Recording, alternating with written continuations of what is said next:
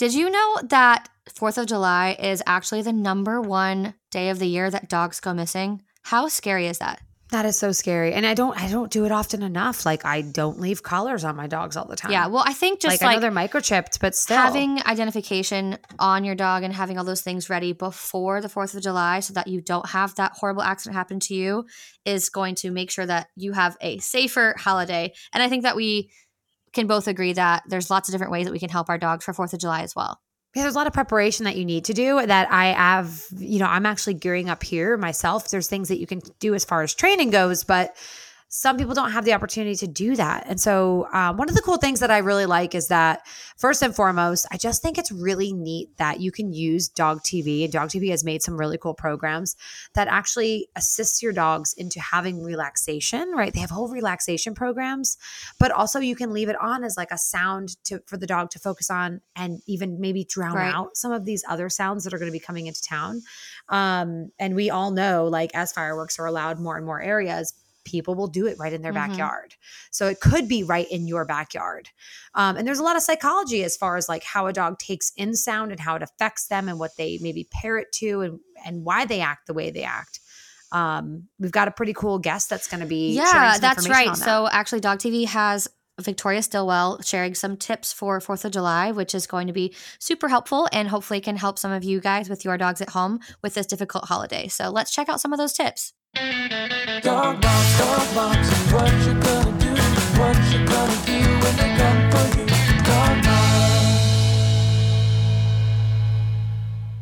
box. Humans and animals, we like patterns in things, including patterns in sound. And when those patterns are disturbed, like a loud noise, because it is important for our survival to be able to understand what that noise is, we will most likely orient or orientate ourselves towards where that noise is coming from. Right? So if you're sitting here and you're listening to me and all of a sudden you hear a loud bang outside, you are gonna go like this. Right? It's just normal. Right? That's a that's a normal reaction both with humans and animals. And it is a survival thing. What is that sound? Now, most of the time, we know, oh, that's fireworks. Oh, that's thunder. Oh, that's, you know, somebody dropped something in the kitchen. But dogs don't. And if they can't make sense of that sound, then they can become fearful of it. And then fear, fear is adaptive, right? Everybody needs to fear stuff. If we didn't, like say, we didn't fear that actually if we didn't look before we crossed the road that we were maybe going to get run over by a car, we would just walk down the road and get run over by a car, right? So fear actually is safe. However, when fear turns into a phobia, that's maladaptive and it, it serves no kind of function or positive function in your life, and in fact, it can harm your life. So, this is what we're talking about dogs that are fearful of noises, but also dogs that are phobic of noises. And when are those, you know, when is it most likely to happen? When thunderstorms roll in, especially here in the South, where I have lived in the southern United States, or in the Midwest, and July the 4th, November the 5th, New Year's Eve, and all of the times around then when everybody likes to set their fireworks off. Look, our dogs are, they have a lot to cope with. They're really amazingly adaptable if you think about it, but they have this unbelievable hearing that, um, you know, I would say for, for people to truly understand it, if you have a, a regular piano and at the very top of the piano, really high notes, you add another 48 notes to the top of that piano, you, the human ear, will be able to hear another about 20 notes. Uh, dogs can hear like 48 notes. So that's really, really high. And um, we can't hear that. But dogs can. So when you're talking about sirens, when you're talking about these loud, loud noises that impact us, think what they do with dogs. And I don't even get me onto the Wi-Fi. I mean, do you think? And and and I talked about this. One of the leading psychoacousticians, which is somebody that studies the effect of sound on the human ear, but also he's also a bioacoustician. He studies the effect of sound on the on the um, animal ear. And we were like, what are all of these, not just radio waves, but Wi-Fi waves doing? You know, do, do dogs hear stuff we don't know? We know that children with autism have more sensitive hearing and that they can hear or, or you know the studies have shown that they can hear electricity sometimes going up and down in the wall that's why this sensory environment is too much for them and that's why you know you can see a lot of kids like this and it's too much or they wear headphones um, so you know the sonic environment that we live in we really have to we have to i think empathize uh, with our dogs in that if it disturbs us or it's uncomfortable for us it's probably much much worse. We know i mean dogs that have separation issues right? When people go out and they can't cope. Well and that's why we say leave dog tv on right that's why we say it because it's not some sort of gimmick there's a reason for it when you go out, sometimes you turn off the radio, you turn off the t- television, you turn out the lights, and then the sonic environment that the dog is so used to when you're around is now quiet. And now the dog hears other noises. Think about what it's like at night when you're in a place, even in your own place, but a place maybe you don't know too well, you're hearing sounds, you're by yourself. Those sounds have been around all day, but now you're hearing because you're by yourself and you're and it's at night. And now maybe these sounds are freaking you out a bit. So the whole separation distress, yes, it is. It's most likely, hey, human, come back, don't leave me by myself. But it's also, I think, some dogs are fearful of it because they're now hearing sounds that they didn't usually hear. And that's why things like dog TV so important as long as the dog is acclimated to dog TV and feels comfortable with it. That's why you leave it on when you leave, and it has really helped so many of the dogs. So, I want you to create your home environment. And, um, you know, you can play fast sounds of fireworks, you know, very low and gradually build it up and feed the dog its wonderful food and stuff. But um, it, you can do that, you know, get a recording of the sound, but it, sometimes that can take a while and sometimes it's not very effective. So what I find out find is that if you prepare, what I mean is that if you find that there's a place that your dog likes to go when it does hear a noise, it doesn't feel very comfortable, under your bed, in a closet somewhere, allow them to do it. Allow them to go under the bed. Allow them to go into your closet. Set some maybe nice blankets that smell of you down there so that the dog can go in if it feels. Put dog TV on, right? So if you don't have dog TV and you want to get it, get it.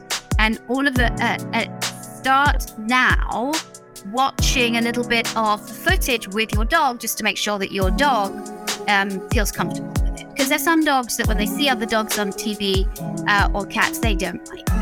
And uh, so, so you've got to right, you've got to watch it so that you're not adding fuel to the fire. But most dogs kind of just look at it and then they wait for the bend. And then, so if you get your dog accustomed to the music of that, um, and, that's a really important thing as well. Um, but create that den-like space, and then when fireworks does come, you use your kind of either the dog TV or your white noise music, and you close your curtains, close your blinds, and uh, so that the, the the the flashes, if there are flashes, like for example in thunderstorms with lightning and stuff, there are. But if if you're living close to a firework display or something like that, your neighbor's gonna have them. Then and, and if you can be in a basement where the, there's less sound, do it. I mean, I like to set that environment up and go and go hang out with your dog. I mean, have like give your dog a nice toy to chew on. Um, just hang out and have great experiences in this place so that your dogs. You see, I think the, the problem is when people are like, okay, the firework display is coming tonight. There's going to be fireworks tonight. So um, we're just going to sit here and we're going to uh, feed our dog good stuff or we and, and you that that doesn't work because you haven't prepared for it. You have to build up that environment. So the dog has positive experiences in that environment first so that when fireworks do come oh we're just going to go to this place and we're just going to hang out here. And the dog has positive experiences. Already you don't just go there. So um whilst you're whilst you're listening to me uh, you're actually actively listening to me right now. Hopefully, hopefully, you haven't gone to sleep. Um, but if you stop and I stop talking, I want you to start actively listening to the sounds around you. So I'm going to stop talking for like a couple of seconds.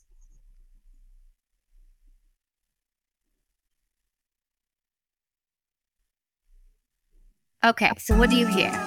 I hear in my environment, I hear the whir of my computer. I hear somebody vacuuming in the in uh, in my house, and I hear somebody a lawnmower outside. That's what I hear. But you see, I've been passively hearing those sounds all the time that I've been talking to you. They just don't bother me. They just don't sort of really register. I know they're there, but I'm actively listening to something else, right? That's the difference between actively listening to something and passively hearing something. So when we work with dogs that have fears or phobias, I actually try and change them passively, sorry, to be listening to something to passively hearing it. So that's that's what my uh, sound desensitization CDs downloads. That's what they do. It's to so the dog hears the fireworks and goes, "Oh, I know, I know what those are now. It's not a deal. I can still hear them, but they're not going to bother me. And in fact, I'm not going to be able to focus on something else. That's that's how when we talk about sound desensitization, that's how it works. Wow, that was some amazing information from Victoria about ways that we can help our dogs with this holiday and so many tips too.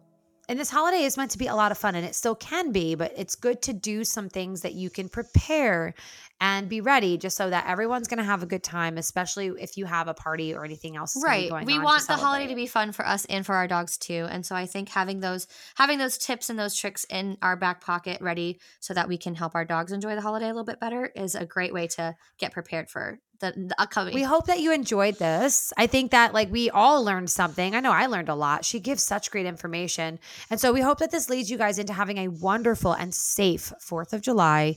We are so thrilled to be here uh, with our Dog Moms podcast and the Dog Moms show. So be sure to stay tuned because we will be following through with another episode coming soon next week. So enjoy the holiday, stay safe and have fun and enjoy some holiday celebration with you and your dog. Dog box, dog box, what you gonna do? What you gonna do when they come for you? Dog box.